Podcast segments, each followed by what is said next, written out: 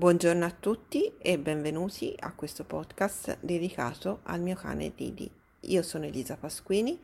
e sono una naturopata ad indirizzo animale, nonché la compagnia umana di questo meraviglioso cane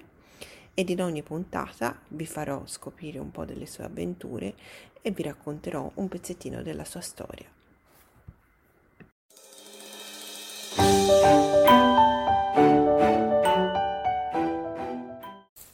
Ciao, io sono Didi e nella puntata di oggi ti racconto un pochino della mia salute. Quando mamma mi ha adottato sapeva che non ero un cane in splendida forma, nel senso avevo un problema agli occhi, ero stato positivo alla lesmania che mi dava ancora qualche strascio. Per cercare di farmi stare bene al meglio, lei subito si è attivata con tutte le analisi di routine, quindi fesci, urine, analisi del sangue, ecografie,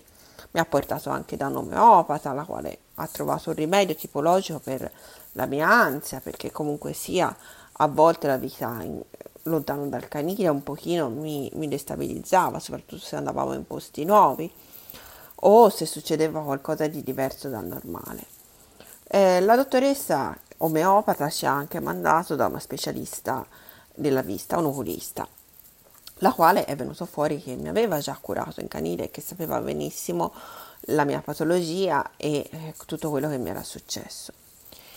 E piano piano attraverso delle cure che alcune volte eh, funzionavano, altre meno, alcune operazioni agli occhi, piano piano la mia vista si è stabilizzata e ho cominciato, diciamo, non a vederci come una lince, ma a riuscire a barcamenarmi in questa mia vista limitata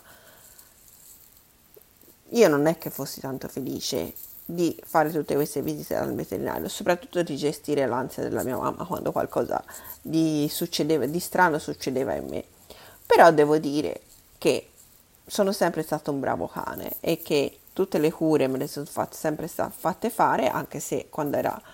possibile ho sempre cercato di scappare dal veterinario. Questo mi ha permesso di ehm, riuscire anche a, a prendere un po' più di autostima, stando meglio e a godermi di più la vita a Firenze con la mia sorellina Giunna.